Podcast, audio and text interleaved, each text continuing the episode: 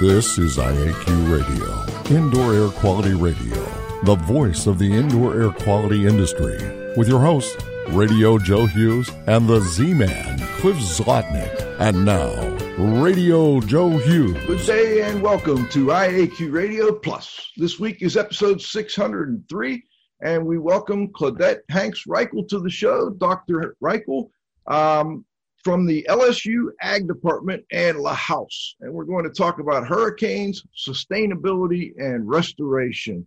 Before we get started, we need to thank our sponsors. They are the reason IAQ Radio is still around and still free. Our newest sponsors are the Institute for Inspection, Cleaning, and Restoration Certification. Learn more at iicrc.org. And Healthy Buildings America 2021 to be held in Honolulu, Hawaii, August 10 through 12, 2021. Learn more at hbs2021-america.org.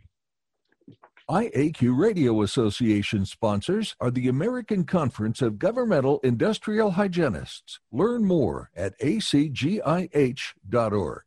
The Cleaning Industry Research Institute. Learn more at ciriscience.org the Indoor Air Quality Association. Learn more at iaqa.org. AIHA, Healthier Workplaces, a Healthier World. Learn more at AIHA.org. And the Restoration Industry Association. Learn more at restorationindustry.org.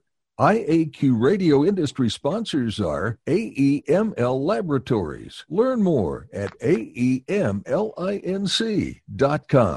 Particles Plus. Learn more at particlesplus.com. And Healthy Indoors Magazine. Subscriptions available at healthyindoors.com. And now you can win a cool prize. It's time for the IAQ Radio Trivia question. Be the first to correctly answer. Simply email your answer to C. Zlotnick at cs.com. Or if listening live, just text your answer from your computer. And now, here's the Z Man with this week's IAQ Radio Trivia question. Hello, everyone. The IQ Radio Trivia question for today, Friday, October 23rd, 2020, It's been sponsored by Ideas, the solution chemistry company providing unique solutions to odor removal, surface cleaning, and decontamination problems. Congratulations go out to Doug Conan, Aerotech Environmental, Dayton, Ohio, who was first to identify crown fires as a type of fires spread by wind moving quickly across the tops of trees. Here's today's IAQ radio trivia question How long ago was the noun resilience, meaning the act of rebounding, first used? Back to you, Joe. Thanks, Cliff. Today's guest, Dr. Claudette Hanks Reichel, is a professor and extension housing specialist with the LSU Ag Center. She serves as the director of the, the La House Resource Center a public exhibit of multiple high performance housing solutions, and a hub of extension education programs to advance resource efficient, durable, and healthy housing for the southern climate and natural hazards. Welcome back to the show, Dr. Hanks Reichel. Oh, I'm thrilled to be here. It's great to have you back. Um, you know, we were it's been so crazy this year. You know, you've got the COVID and, and all these other uh, big events occurring the fires out west, and it seems to us the hurricanes have kind of been lost in the shuffle. And when we thought about, you know, Louisiana, we thought about you and wanted to bring you on. Can can you give listeners a little update on how things are going in oh, the recovery I really, efforts? I really appreciate that because Southwest Louisiana, you know, the coastal area, but all the way up to the middle of the state, has been hammered and and it was just a blip in the news because of everything else going on so yeah. they are the forgotten disaster victims and and as a result there hasn't been as much support and they are struggling they are really struggling they got hammered the, the Lake Charles um, and coastal Southwest Louisiana got hammered by the strongest hurricane to hit our coast in 150 years. Wow. But nobody realizes that. It was a Cat 4. And then uh, six weeks later, another storm hit the exact same area, about 20 miles uh, you know, the centers just differed. And and the second storm was a very wet one that that just compounded all of the problems uh, with flooding after all of the wind damage. So there is a, a there was a great deal of power outage, quite a bit of damage in those areas, and it is it is slow going to recovery. Wow. And it, it, was, I think, a little west of um, New Orleans, and, and those both hit in pretty much the same area. Yeah, you know, Louisiana is shaped like a boot, so it's yep. the heel is the heel of the boot. So New Orleans really, you know, dodged the bullet completely, you know, almost no effect, just a, a, little bit of wind. And Baton Rouge as well. But it's that west side, like close to Texas, that um, that really got it. And then it it's went across the state and, and even central Louisiana got a good bit of, of wind damage and power outage. But the, the coastal part of the state Southwest Louisiana. It was the same ones hammered by Rita after Hurricane Katrina, and it was the forgotten community there too, because Katrina got and New Orleans got all of the the media attention. Yeah. So so you know these folks finally recovered from from Rita, then came Ike, and then and then now um, you know Laura and the double whammy with Delta has has really um, you know made hard conditions there. What what kind of help is most needed in those communities right now? Well you know folks are, are, are struggling with all of the the bureaucracy and the red tape to you know to with their insurance and and to try and get assistance. Many people are displaced.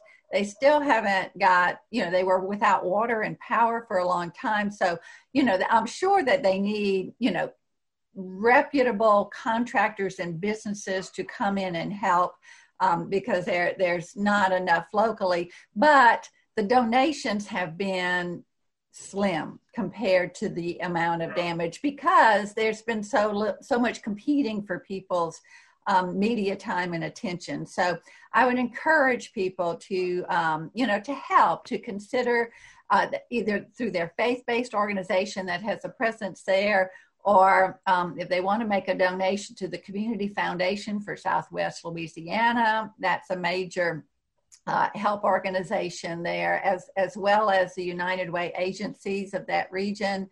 And another organization um, that started after Katrina, the South, uh, the St. Bernard Project, um, SBP, does a marvelous job with building and rebuilding better performing, higher quality um, you know, and, and resilient homes. And, and I think that they're, you know, about to get involved as well. So those are some wonderful ways to help. And of course, I'm sure volunteers are welcome, but, uh, you know, generally through the faith-based organizations are the best way to do that. You know, it's, you're also in the middle of a pandemic at the same time as these hurricanes have hit. I, I didn't really prep you for this, but um, how has that affected the recovery efforts, if at all? It it has been you know that has added to the complication particularly in terms of of evacuations. Um, you know the evacuation centers uh, you know were basically not utilized. So so folks were sent to hotels um, all over the state and, and in texas. And um, and you know there's you know a lot of people are still there um, those who didn't have resources on their own so it, it's affected that as, as, well as the cleanup and restoration. You know, it's had an impact there. And then damage assessments have been hampered um, by needing all these, you know, COVID protocols in, in the process, you know, down to the disaster centers. So, you know, fortunately, we're not at our, our biggest peak of the COVID that we had earlier. You know, we were the highest per capita um, you know, in, in terms of, of cases, um, you know, the positivity rates of, of tests in early on and, and now that's dropped, but it's still an issue. We are, we are in phase three. We have a mask mandate and, um, and so it, it, it does make it difficult. Plus just thinking cleanup, you can't get an N95 respirator. Yeah. You know, the general public, they're not available. And so they're, they're having to make do with what they can get, like these key, key you know, KNs or something like that. So, so you know, so many people do their own, you know, tear down and and and clean up and deconstruction and cleanup, and and they can't get the proper uh, personal protection respirators. I'm wondering if there's um, a concern that you know with people going to shelters. I'm sure there is some concern that that you may see cases rise again. Like you said, you you were a hotspot for a while. It seemed to have settled down. That's why uh, they they didn't use the shelters. They sent people the the state those who could not um, you know, who needed help, who didn't have a place to go, didn't have resources. The, the state is um, uh, booked uh, rooms in hotels. So uh, they, okay. they contracted with hotels and um, which, you know, you know, ironically kind of helped that industry, you know, which is really suffering because tourism is dried up during the pandemic. So it, it complicated, um, it did complicate things you've got a you've got a triple whammy hitting you. you you've got the hurricanes, you've got COVID, and you've got the the economic nightmare that's occurring through a lot of places around the country. Where is um, Louisiana and New Orleans with respect to you know, um, restaurants and, and bars. And, you know, I know that's a, a, big part of the tourism industry down there. Are you, are you in a shutdown mode or are they allowed to be open right now? We're, we're in a partial um, reopening mode, what, what we call phase three or the CDC's phase three. And so um, restaurants are, are, are back open um, with I believe 50% capacity, um, you know, and seating. Mask wearing is is required, but not while you're eating. So they need to social distance. So you know, you can only you can't seat people close together. But um, actually, New Orleans has had a a slower reopening because they were such a hotbed um, after in the beginning of the pandemic due to Mardi Gras. It's, it's assumed. Yeah. Um, you know they they were one of the nation's big hotbeds. So they have been more cautious and and and slower which you know that's that's a tourism economy. So it has been devastating to um, to new orleans. But they are starting to reopen. Um, there's starting to be you know some business to the hotels as well. Um, uh, but you know things indoors that that that has been an issue um, fortunately, we still have more warm weather down here. I mean, not everyone would agree that's fortunate, but but it, it means that people are outdoors a lot. So we haven't started to see the, the cold weather indoor spikes that um, you know the more northern states have. I had scheduled this for kind of later in the in the in the call, but I, while we're on the topic, how are things at LSU with respect to COVID? Uh, is the school completely open? Is it a, a mix of things? And maybe you can it, talk a little about the Ag Center too and how COVID it, has affected them. It, it's a hybrid. Um, you know, the the university is open. Classes are in session, but but many of the classes, especially the very large, you know, freshman, sophomore levels, and the very large classes are online. Other classes are um, at, I believe, 50% capacity, so they're having to have you know additional sections.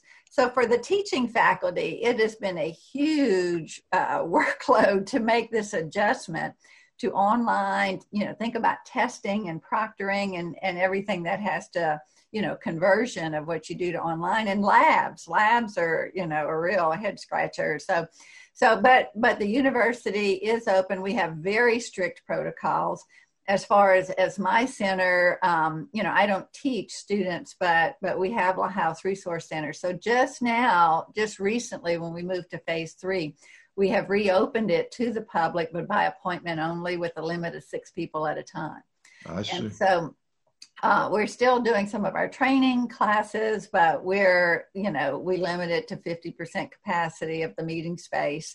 And everyone is required to wear a mask through the whole darn thing. I see. Hey, Clifford, do you have uh, a question or follow up? I wanted to make sure I gave you a chance yeah, I, I, do, and, I, and I'm not sure whether or not you'll know the answer, Claudette. But um, if someone was affected by the hurricane uh, and filed an insurance claim, and then six weeks later they're reaffected by the hurricane and file another claim, uh, can they have two claims at the same time, or do you have any idea? Because I'm, I'm sure a lot of people are facing this, and I'm just wondering what the answer is. Yeah, I believe that they can make two separate claims. You know, okay. they're two separate events, two separate peril events. The the issue is that there's two kinds of insurance that um, that come into play here. Uh, homeowners insurance is what would cover the wind damages, right. but it does not cover flood damage or storm surge damage. And so storm surge is this, you know, it, it, it sort of, you know, excuse the pun, muddies the waters uh, because you you have destruction from that, and so you it, you know it's hard to tell how much which of the destruction is from wind and which is from storm surge, mm-hmm. but um, but you, you know there's some indication, but the the first storm, uh, Laura, was a wind event. There was some flooding but it didn't bring us uh, to the coastal community, but further in into Lake Charles, there was not as much flooding. Um, the second storm, Delta, was a wet one, and it, the, the wind was not as strong, but it brought more flooding. And, and so, you know, that's a terrible double whammy. I mean, here people are with damage to their homes and their roofs, blue tarps on them, and the second storm comes six weeks later, blows off the tarps, and floods. Yeah. I, I, mean, just you know, the, the stress that it takes, you know, that it causes, um, and the toll that it takes. The community of, of you know, of Calcasieu Parish, Cameron Cameron Parish is kind of wiped out. Calcasieu Parish, which is where Lake Charles is, and and some smaller towns, and Evangeline Parish, they are really, really hammered. Thank you. Well, we encourage listeners to to go ahead and you know please help. See if they can't help out in some way, whether you can volunteer or send a couple bucks, please do. Um, it's been a tough year for those in, in southwest Louisiana. I think I got that right. Exactly. Um, on the last time we, we had you here about a little over, I guess, two and a half years ago now. Has it been that long? Jeez. It has. and, and we learned while you were in graduate school you started to focus on trends. So the first one being, you know, post disaster repair. Then you got focused more on energy efficiency and then indoor air quality and now sustainability, um, which kind of pulls them all together and integrates them all, which you, you talked about on the first show. What I'm curious about now is what new trends, if any, are you seeing? There there are two that i'm working on um, you know are, are focusing a, a, good bit on on now or, or what's new is is one is resilience. Resilience has really finally come to the forefront. I mean we worked on disaster recovery and disaster resistance. We used to use term mitigation. Everybody hated that word. But resilience has a broader definition but it, it's come to the structure to the home as well and and I'll, I'll tell you, you know, interesting. After Katrina, you would think that really would have brought it to the forefront, and it started a little bit, but it was slow. Um, about a dozen years ago, I was asked to present, you know, how to combine resilience with energy efficiency at EEBA the Energy Environmental Building Alliance conference. Six people came to the session. I it was kind of a bust.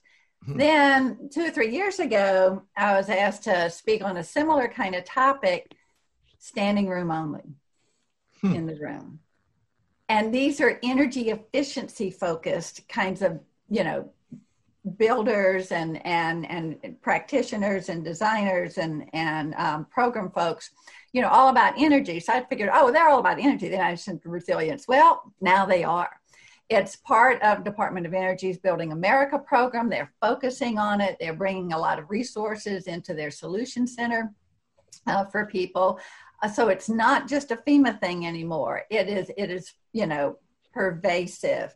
I see it in the design community and the building community really starting to focus on resilience, which has a broader definition than just damage um, resistance you know, to me, what resilience means is the ability to bounce back quickly after a disaster. So you have enough disaster resistance, but also strategic in terms of the, of the design of the structure, you know, the materials used as well as the whole community and the infrastructure to be able to resume normal life quickly and affordably you know, as inexpensively and with as much do it yourself, you know, as possible too. So, so the ability to bounce back quickly, because that is, um, you know, what complicates housing um, damage after a disaster.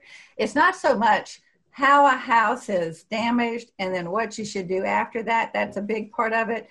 But the other part that really complicates it is that you're not the only one. Uh-huh. There may be hundreds of thousands, thousands or hundreds of thousands of others in the same situation. So there's not enough of anything to go around to recover. There's not enough materials. Prices escalate, and there certainly are not enough qualified contractors locally available. So the scammers just swoop in and they take advantage of people who are desperate to get back in their homes. So we see so much of that, of, of unqualified scammers coming in and, and doing poor workmanship or unfinished work, and then they take people's life savings while they're waiting for some disaster resistance. So that is really, you know, it, it takes from being a disaster victim to then being a victim again. And, and that is is why you know our program has focused so much in recent years on resilience and how to make your homes um, more resilient so you can bounce back more quickly.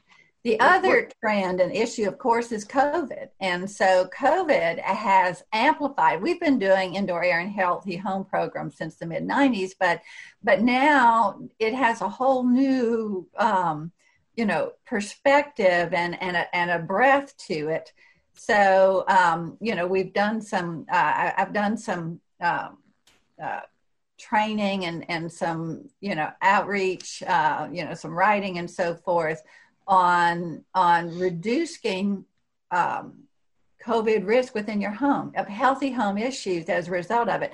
Everything from, you know, people doing all these home improvement projects while they're stuck at home and, and uh, the lead paint hazard that may be creating to what you can do to maximize the immunity of your family members and then to reduce the chance, the risk of transmission among family members in the home. So, so the air quality, the ventilation issues, negative pressure, you know, all of those kinds of things. Um, we're trying to get that information out too.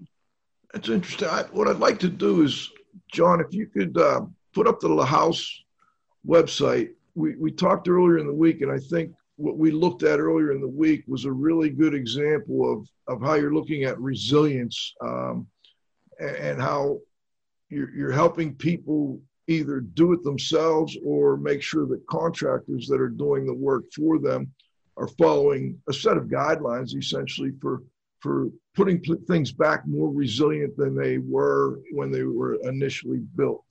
And um, I think one of the terms you used, uh, I want to make sure I get that right here. Where did I put that one? Flood-proof walls, flood hardy restoration. Flood recovery icon there. Yeah, you were talking about flood hardy restoration. I thought that was a really yes. interesting term that that has kind of been my soapbox um, you know and and and it really it started when i first came into this job in in the 80s but it's evolved and we have new products and materials that can make it you know much more um, robust and and easier to accomplish. Um, flood hardy is really you know, a, a takeoff on the concept of wet flood proofing, but I don't like that term because no one understands what it means. You know, that that's the FEMA term, and you see there's a publication about wet flood proofing. Um, wet flood proofing is about making it to where the waters come in, but they do little damage. And um, and so that's you know elevating what you can, your equipment and so forth. You know some some of your outlets and wiring, and using flood damage resistant materials. But flood hardy you know, we started working on that after Katrina because of, you know, the depth of the flooding. And the concept is that the flood, um, the base flood elevation that people are required to build above is woefully inadequate compared to the risk. You know, we had huge floods here in the Baton Rouge, central Louisiana in 2016. That was our great flood that nobody remembers because it wasn't a storm. And then the next year, Hurricane Harvey, um, you know, hammered the Houston area. So between the two, in those two years, we had probably about 300,000 homes that had been flooded, and three fourths of them were not in a flood zone. Okay, get the message here? Wow. It happens a lot. And so that is where I really ramped up our efforts. Um, you know, on on not just flood hardy new construction like we did after, um, you know, like we worked on after Katrina, but flood hardy restoration to homes that are not going to be raised. You know, the majority of the housing that was damaged in those floods were slab on grade homes with brick veneer siding. What the heck are you going to do with that? People did not have the money even those with flood the few who had flood insurance the claims did not provide for replacing for taking down the brick veneer to be able to replace damaged structural sheathing you know and do the and and put a new weather resistant barrier and do everything right from the outside. So people were gutting their homes. They knew to finally knew to do that to gut the homes and pull out all the the wet stuff. And then the questions started pouring in. You know, my pun is that I was flooded. I, I didn't flood, but I was flooded with questions. And um, and then, so, so they they kept coming in so much that I finally decided to develop those FAQs that you saw on the website to answer a lot of those common questions, make it you know available online, and also throw in some questions people weren't asking a lot but should be. You know, so that's where we get a lot of the healthy home you know, and indoor air information in there as well. Um, but people were scratching their heads about what to do. They had this old blackboard, fiberboard sheathing that was just mush. So they cut it away and then not know what to do at that point. And they um, cut it away from the inside. From which, the inside, you know, they, yeah. they, take out the drywall, they take out the insulation, they see, you know, the the condition of the sheathing, and they cut it away, and then say, now what? Yep. what yep. do we do? So, um, and and should we remove it? But what if it's all moldy? You know, so all these questions came in, and and so at at that point, um, my team and I, we also, you know, kind of tandem worked a little bit with with Joe Lstiburek, you know, building science, and and we came up with three. Um, three alternative restoration solutions to deal with that um, that I, I wouldn't call like, you know, they're, they're not best practice. Best practice is remove the the brick veneer and do everything from the outside. But the reality is, it ain't to happen. it just can't happen. So here is one of them. This is the one that I really like the best. It's very robust. It's the concept of of using the new rain screen products that are normally used for um, you know for for basements and so forth that is a drainage mat with a fabric um, you know on on one side um, to to keep stuff from going through and put that up against the brick from the inside to maintain that drainage gap and space. But it's you know it's thin less than half an inch generally. And then um, restore the um, the the brick ledge flashing. Generally, what's easiest to do that is to use the the liquid applied flashing um, mm-hmm. um, materials. Do that. Remove the mortar droppings that are blocking the weep holes, so you clear out those weep holes. Put in this rain screen. You can cut it, you know, section 16 on center, and just push it in. And then using closed cell spray foam that can be applied and it'll squish between that and, and the studs and then fill another two inches between the studs and the cavities. And so that way you can leave the brick ties in place, you can leave all the hardware in place, and that spray foam, as it cures, it does not take in water if it's closed cell. And, and so it becomes your weather resistant barrier and your insulation, which is also airtight, which they probably didn't have before, more R value because it's not compressed and, and so forth than they had before. And it becomes structural.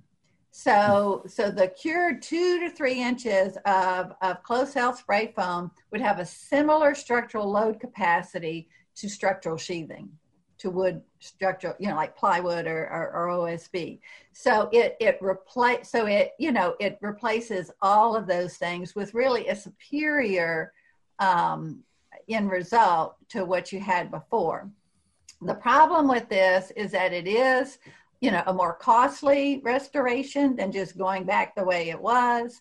Um, you know, and you need good quality closed cell spray foam applicators. So they are, chances are, you know, maybe in hard hard to get as well or in short supply. Um, and it, it, takes a good bit of product, so it is a bit expensive. This this next illustration you're seeing is the one um, that Joe uh, came up with, and it it's a little less expensive because it's using um, that that thin um, XPS fan fold that they tend to put behind vinyl siding. So using that with some um, some little shims behind it to create a drainage space. So you put that, you know, behind the studs in, in shingle fashion and and then you just use spray foam just between the studs. So you're using a little less foam product and that's a less expensive product than the rain screens. But I have to tell you, it's a real pain to install and you have to remove all the all the brick ties um, in the area where you're doing it. So you may need to then use some retrofit. So it's, you know, it, it's it's more difficult to do, though less expensive. Then the third still, but it's still less expensive than taking all your brick down and, and rebuilding. Oh your, yes, okay. I mean even the first one is less expensive than than redoing your brick veneer. This this third one um, is not as robust, but it's it's something that people can do without a spray foam applicator. It's it's something that that contractors and individual do-it-yourselfers can do, and and you see how the um, you know this is just kind of a demo. You see how the sheathing is as cut away in just that that one um, you know wall bag cavity. And then, um, and so rigid XPS, um, you know, po- extruded polystyrene foam was cut to fit in the space. So you have to cut it to, you have to measure every stud cavity and cut it to fit. And then you place it in, you know, behind the, um, you know, shingle fashion behind your new flashing, brick ledge flashing, and caulk the edges. And then that becomes your drainage plane. It becomes part of the insulation. Um, and however, it does not provide the structural capacity you're missing Mm. You know, so you may need to do some cross strapping or something like that. And it does not provide protection to the exterior side of the studs because it's between the studs. Sure. But this is also, all three of these systems are flood hardy. And so if you put another layer of this to get to the R13 we need, then and and this actually could then be removed after a flood to let everything dry. So it has that advantage. But all three of these systems, if or when, if a home floods once, chances are it may happen again. So when they flood again, there's nothing vulnerable. So part of the flood hardy is not is both using closed cell foams and flood damage resistant materials, but also leaving a space or providing access to be able to clean and dis- disinfect and dry after a flood without having to replace. So this um, illustration shows the concept of using wainscoting. Like if your flood tends to be less than three feet, you can have removable wainscoting panels that after the flood, you take them off, you you clean everything you know you flush um, with a detergent solution a sanitizing rinse you get dehumidifiers to dry everything and then you can just put it all back. Where you don't have to replace anything except maybe switches and outlets that were underwater. But um, but here you can see like pop off baseboards and trim the alternative to the removable wainscoting is to use paperless drywall with a fiberglass mat facing instead of paper because that's a flood damage resistant material and then you can leave gaps between the panels, and the gap would prevent wicking from one to the next. Okay. But in addition, if you cover it with trim, you can pull off the trim after a flood, do the the the the washout, you know, flush it with detergent and sanitizing rinse. And if you dehumidify well enough and quickly enough, you could avoid mold. And and again, leave it in place with just removing trim clean. So what I call is the wash and wear house. Interesting. So, so, I've got a I got a break here, Claudette. This is a great, I think, a great point. We're going to stop and thank our sponsors, and then we'll come sure. back for the second half. Absolutely. All right. We'll be back for the second half. We've got Dr. Claudette Hanks Reichel. We're talking hurricanes, resilience, and uh, you know, just sustainability along with restoration.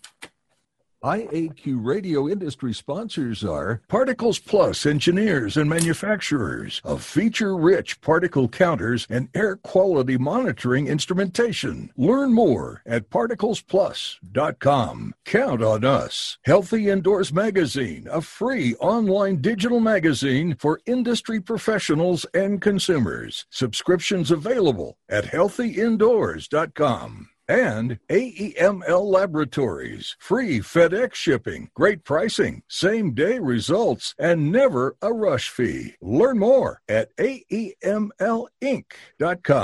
Association sponsors are the Indoor Air Quality Association, a multidisciplinary organization dedicated to promoting the exchange of indoor environmental information through education and research. Learn more at iaqa.org. The American Industrial Hygiene Association, AIHA. Healthier workplaces, a healthier world. Learn more at AIHA.org. And RIA, the Restoration Industry Association, the granddaddy of the restoration industry. Network with leaders. Learn more at restorationindustry.org. CIRI, the Cleaning Industry Research Institute. See more deeply through science and research. Learn more at ciriscience.org. That's C I R I science.org. ACGIH, advancing the careers of professionals working in the environmental health, industrial hygiene, and safety communities. Interested in defining their science at acgih.org. Okay, we're back for the second half of our interview. We've got Dr. Claudette Hanks Reichel, and we're talking hurricanes, resilience, and restoration. Um, I wanted to ask if there are any other, you know, you, you've kind of been through a series of these flooding and hurricane related events. What other things have we learned that work and don't work when it comes to resilience uh, with respect to these situations? Well, in terms of the wind, um, after Katrina, Louisiana adopted the international codes, and and I tell you, the wind codes work.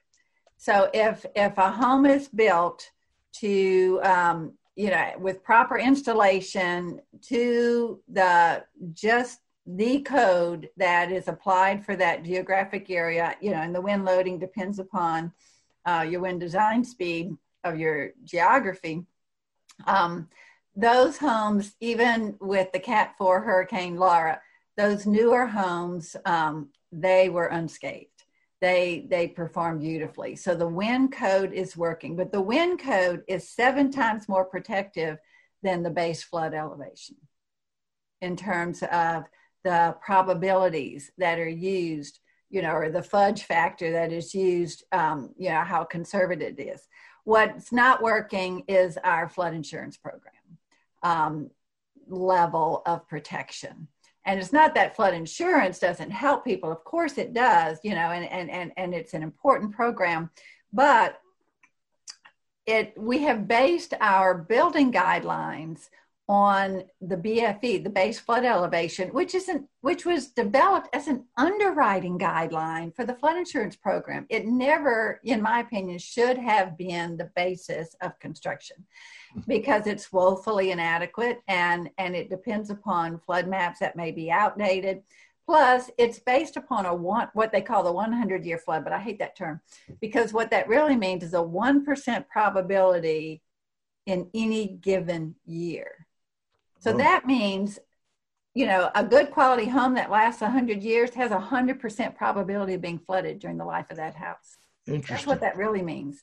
And about 25 or 30% over the life of a mortgage. That's a huge risk. Yes, it is. Wow. And, and plus, yes, you saw so many homes outside of flood zones um, do flood. So, so that is, um, that is i think what is not working and and i know that there is a movement to try and and um, make some changes to the flood insurance program to help. Uh, so when people are flood, perhaps they can get a, a, larger claim to do some flood damage resistance improvements, not just put put it back the way it was. But right now, the way the program is, it, it only provides enough money to put it back exactly the way it was. Hmm. So just inviting the same level of of damage and and loss that occurred over and over. Um, so the that that I feel you know really needs reform and change, and and so it it, it amounts to people who have their own resources. You know, you see them making improvements making their homes more flood damage resistant or, or flood hardy, if you want to use my term, flood resilient in the future. But but people who who don't have their own extra resources just don't have the capacity to do that, and it's it, it's sad. It's True. sad, and which means they also don't have the capacity to you know hire the industry that's that's listening to this because even with the flood hardy you know if the materials aren't damaged they still need they still need safe cleanup. So we yeah. still need the, you know, the water damage restoration contractors to do cleanup, to do the dry out, you know, because they have the types of dehumidifiers that people need to um, to avoid mold. And so, you know, that industry is is still very crucial, even if you have the most flood hardy, you know, washable, drainable, dryable assembly um, you know, which is kind of what we promote. We still need we still need proper cleaning and drying. You know, you you mentioned when we were talking about this topic before, um, fortified roof, and, you sent me an article yes. on that. Yeah. And there was an insurance. I think he was an insurance representative who who was talking about how well that has worked for them and, and, and that is, it, that is the other thing that's really working. The the number one loss after hurricanes is roof damage. And um, and and so there is um, an organization called the Institute for Business and Home Safety that really is a trade organization of the property insurance industry, but this is a research um, entity where they've done lots of wonderful research and they develop programs. And they developed a program called Fortified. And, um, and it's evolved over the years. It was brand new when LaHouse was built. And so we built it to fortified standards. So we oh. built it to, you know, 130 mile per hour wind resistance, higher than what you would normally need for Baton Rouge. It was elevated three feet above the BFE instead of just at the BFE. You know, the program required two feet, you know, things like that.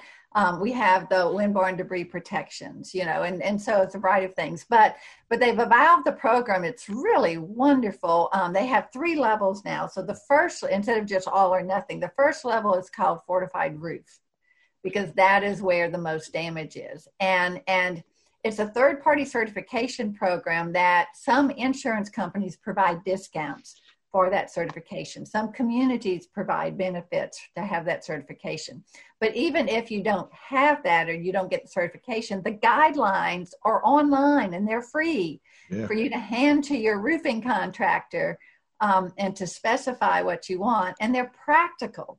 So now, you know, unlike before Katrina, now you can get wind rated shingles. Um, you can get better underlayments and you can inexpensively do things to create a secondary water barrier so that if you do lose shingles in an extremely high wind event, you don't get all the water entry and all the damage from that. And so the, the fortified roof guidelines, um, you know, look up disastersafety.org and, and then that takes you to the website of IBHS and, and all of their information. So that is um, a really great program. Alabama has an organization that has uh, embraced it and, and, encouraged it. And um, Hurricane Sally, you know, the homes that had fortified roofs, you know, did great, and the homes right next door that didn't did not do great. So, um, so there you go. So that that is Sally Recovery. So, absolutely. So you can see just follow the guidelines whether or not you do the certification but check with your insurance people should check with their insurance companies to see if they can get a, a discount on their homeowners for a fortified roof Yeah, that was that was in the article too. That you may be able to get a discount on homeowners. That was interesting to see. I was I was I mean, glad we talked the, about that. Right, it's up to the company. Some companies do, some don't. So just ask yours. Sure. All right. What I'd like to do here is, Claudette, let's go to the, the roundup and we can bring in Pete Consigli and, and make sure Cliff gets a chance to ask a question and uh, then we'll wrap things up.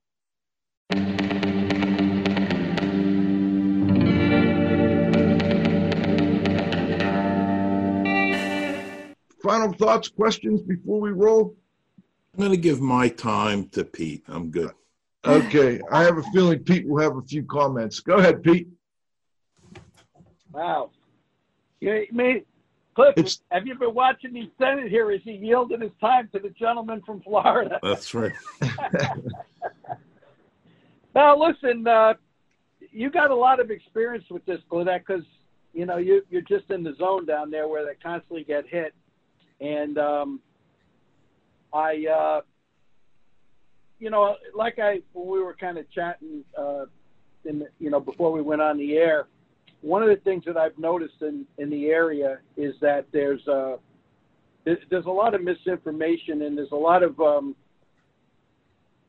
you know things that are going on with the insurance companies, the consultants for the insurance companies, a lot of the national restoration firms that you know come into all of these different hurricane zones from other parts of the country, and a lot of times I think they don't always understand the cultures and the norms of those areas, and, and many times that that become, becomes very problematic in just handling the claims, particularly when uh, some people come in to do some work, then they leave, they go back.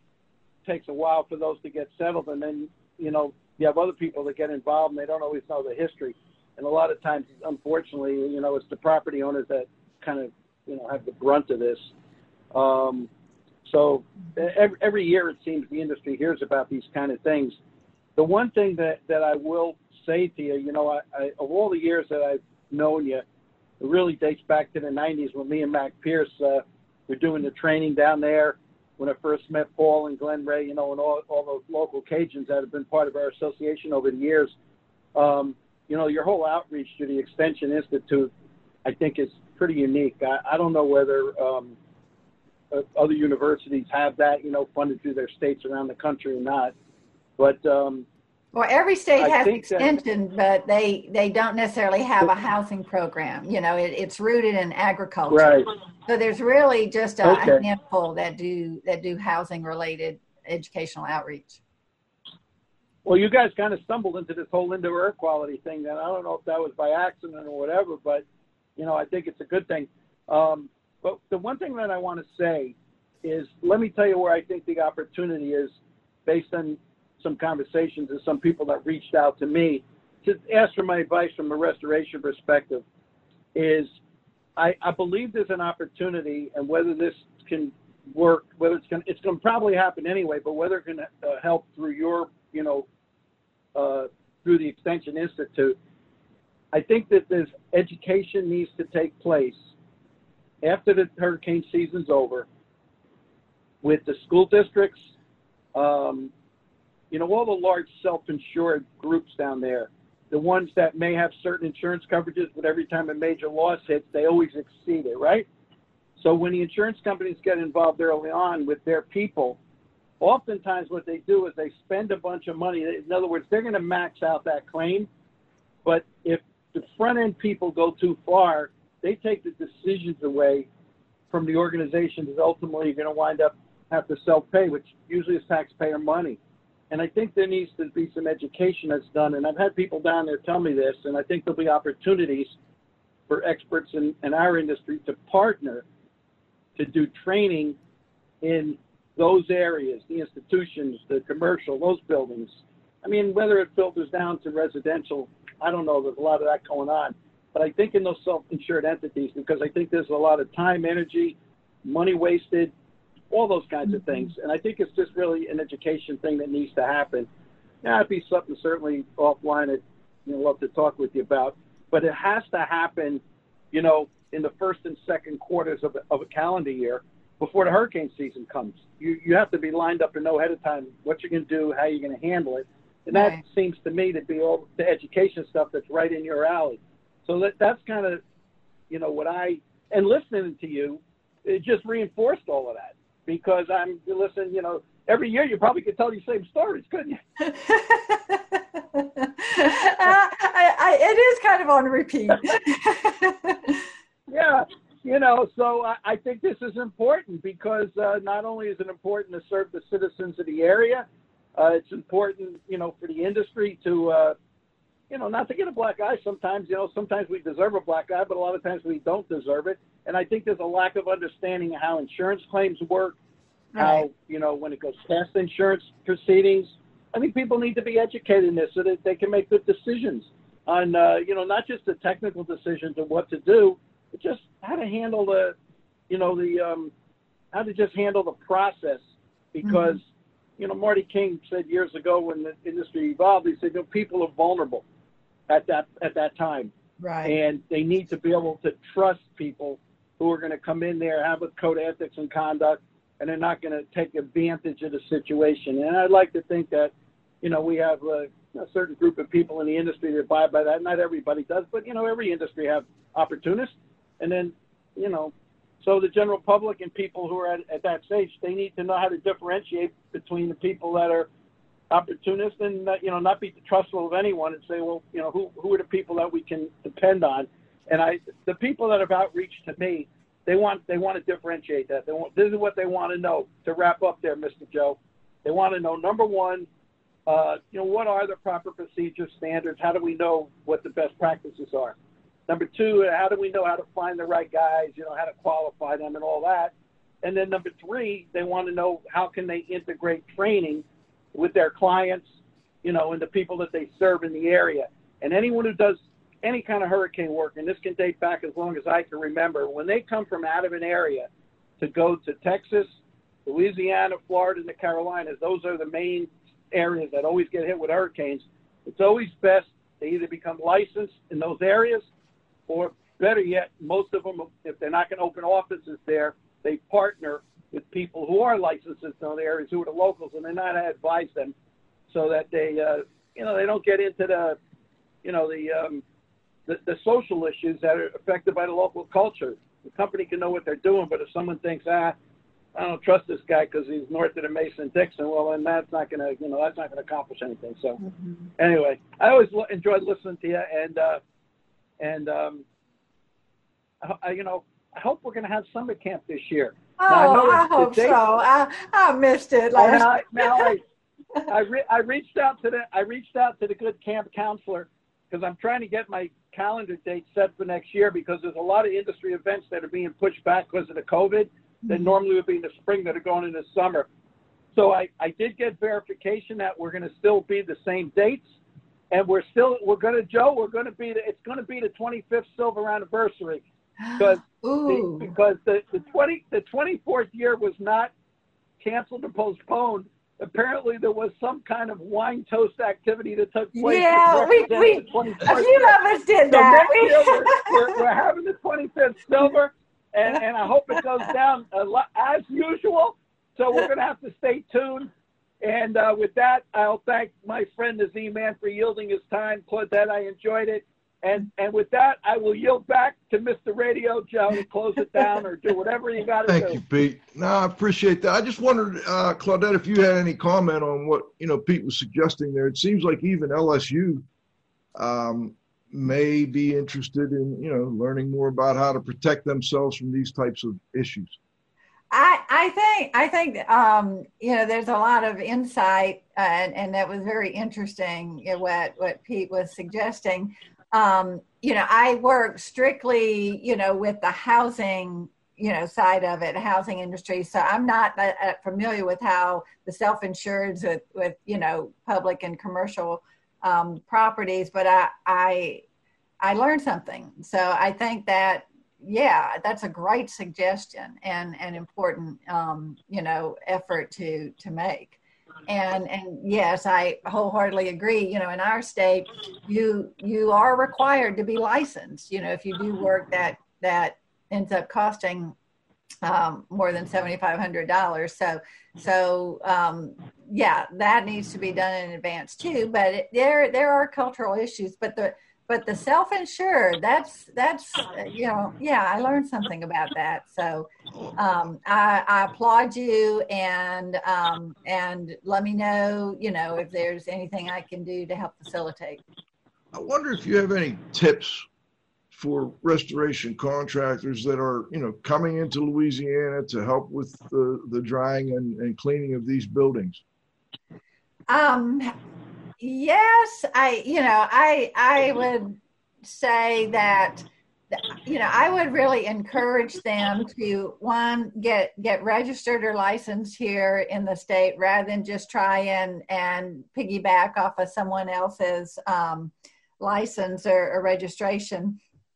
And to um, you know to to learn about the types of homes that that we have over here you know, and and uh, uh, uh, apply some techniques to try and make them, um, you know, what I have a little phrase: improve um, or, or uh, restore for more than before. And and rather than just put it back the way it was, look into ways that can make it the house more resilient, and and you know, try to help your customers find a way to to do that.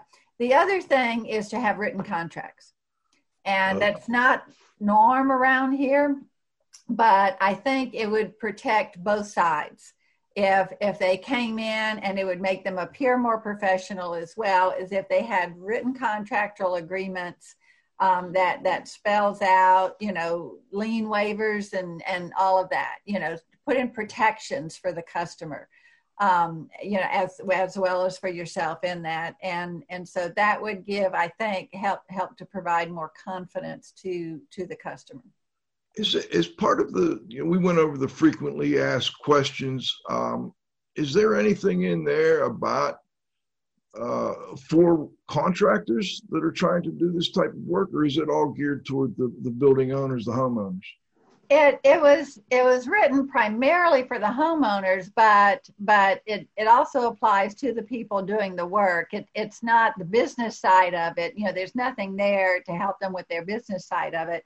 Um, our louisiana um, uh, licensing board of state contractors you know they put out information and their website and so forth to to help with that and and to provide the regulatory environment and the and the um, the registration process, but but the how tos, um, you know, to you know to make assessments, to decide what to do, to be aware of lead, you know, base paint in older homes and how to deal with that, and and the drying threshold that we like to see. So, you know, contractors that are not professional water damage restoration contractors don't know this stuff.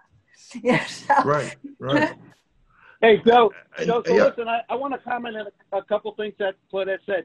The first thing, Claudette, uh, I'm, I'm, I never was suggesting, and I'm not suggesting that people piggyback off someone else's license. What happens is oftentimes it's it can be complicated to get the, your own licenses. So what happens is they partner with that contractor and work with him under his license. A, a lot of people do that, and I think that's okay because you're right. If someone piggybacks and there's no control they're kind of running wild. I don't necessarily yeah. agree with that, and I think that was your main point. Now, the other thing that I was a little taken back by, and I want to verify this with you. If Louisiana is a state that requires state licensing for contractors, normally under those laws, and most all the states in, that I'm familiar with, it requires that a contractor has to have a written contract. And you said it's not that common down there, kind of like it's a good old boy handshake agreement, and I get that, but that creates a lot of confusion. So it, it, it, it is isn't it the law that you have to have a written contract under state? Oh boy, that's a problem then. Wow, that, that that's a big problem. Because I'm glad you brought most, that up though. That's that's an excellent uh, point to bring that's, up. That's right a huge problem because our industry is very very competent in that area through the associations with standardized agreements and contracts because there's 11 Western states that that's mandatory. You can't get paid.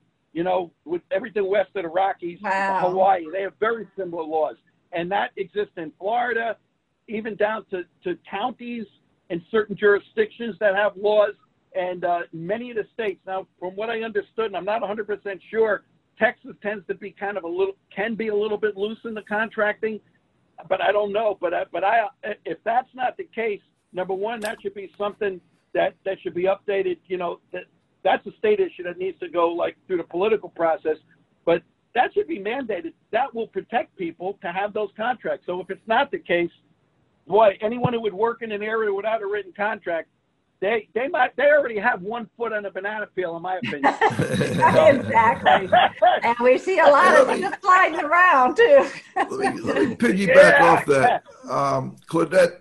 There is a mold licensing law in right. Louisiana, so that anybody that's going into Louisiana thinking they're going to do mold remediation needs to be aware right. of that licensing law. And I don't exactly. think they've um, they haven't waived that requirement just because you've had so many hurricanes here recently, have they? No, sometimes um, I, I, have seen where they have waived the Louisiana licensure requirement temporarily to recognize people who are licensed somewhere else. You know, when we have a shortage, like after a major event, but I haven't seen that occur this year. Okay. And but I, am not sure if that ever applied to the mold remediation contract. I think that just applied to residential contractors and and improvement contractors. Okay. Um, but mold, yes, um, you must be licensed in this state. Um, you know to you know charge a dollar or more to, okay. uh, to do something that's I think like there's like six feet of mold or something like that. You know, uh, six, six square feet or something. I can't remember what it is, but but there's a requirement, and there's a requirement that um, you, to get the license, you need insurance and all of these things, and do an application and, and complete a 24 hour technical training and a, legal ethics kind of course, uh, you know, additional training there. So all that all that is required. Um, we do offer the one of one of the 24 hour technical trainings. Glenn teaches it uh, Pete uh, over at LaHouse. In fact, it's going on right now. It's in day three. Okay. Um, because the storm, we've had we've had some interest. So that is, um, yeah, that is a requirement. And in our state, um, you must also um, pass exams to be certified um, if you use any kind of biocide. So you have to be a um, pest control. Uh, you have to be right. A, certified applicator. Certified applicator. Um, you know, there's a certain category for that, and so it's a you know, and that's with the Department of Agriculture and Natural Resources. So that's a that's a separate certification. So even you can be a licensed mold remediation contractor, but cannot use any kind of disinfectant unless you get that additional. I'm sorry, unless you get that additional um, hey, certification. Be, before we wrap this up, is there anything you'd like to add that we missed? I, I, um, you know, I, I guess um, I'd really like to uh, encourage the concept of, of resilience. Um, encourage people to build, to not rely on the flood insurance, BFE, to, you know, how they protect their homes, to provide a cushion of safety. And then the other thing is is to help the industry be aware that there's you know the the era of interest in healthy home indoor air quality in homes is really mushrooming right now and the pandemic has added to that and so so i think it's a it's a wonderful opportunity to um, for this industry to um, you know to utilize that um, you know, and and to be of good service to people um, who are concerned about, you know, they're spending so much more time in their homes. More people are working at home. More people are schooling at home.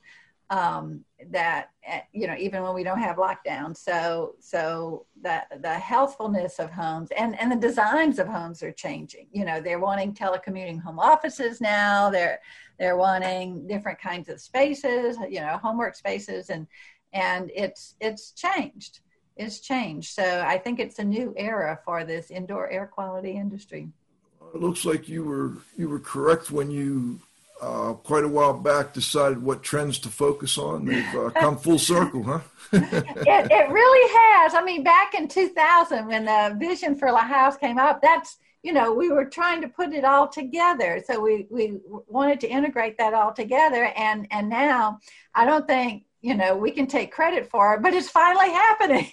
so. Well, thank you so much. We really appreciate you joining us and coming back. And, you know, updating listeners on, on what's happening uh, in what we consider to be an undercovered uh, issue and um, hope to get you back again here in the not too distant future. Well, thank you, Joe, for the opportunity I, and, and to bring awareness to the situation in Southwest Louisiana. I really do appreciate it. All right, you're welcome. And our thanks go out to this week's guest, Dr. Claudette Hanks Reichel. Uh, great show. Also want to thank my co-host, the Z-Man, Cliff Zlotnik, the Restoration Industries Global Watchdog, Pete Consigli. John, you got to have faith at the controls. Most importantly, our growing group of loyal listeners will be back next Friday at noon for the next episode of IAQ Radio Plus. For IAQ Radio, I'm Spike Real saying thanks for listening.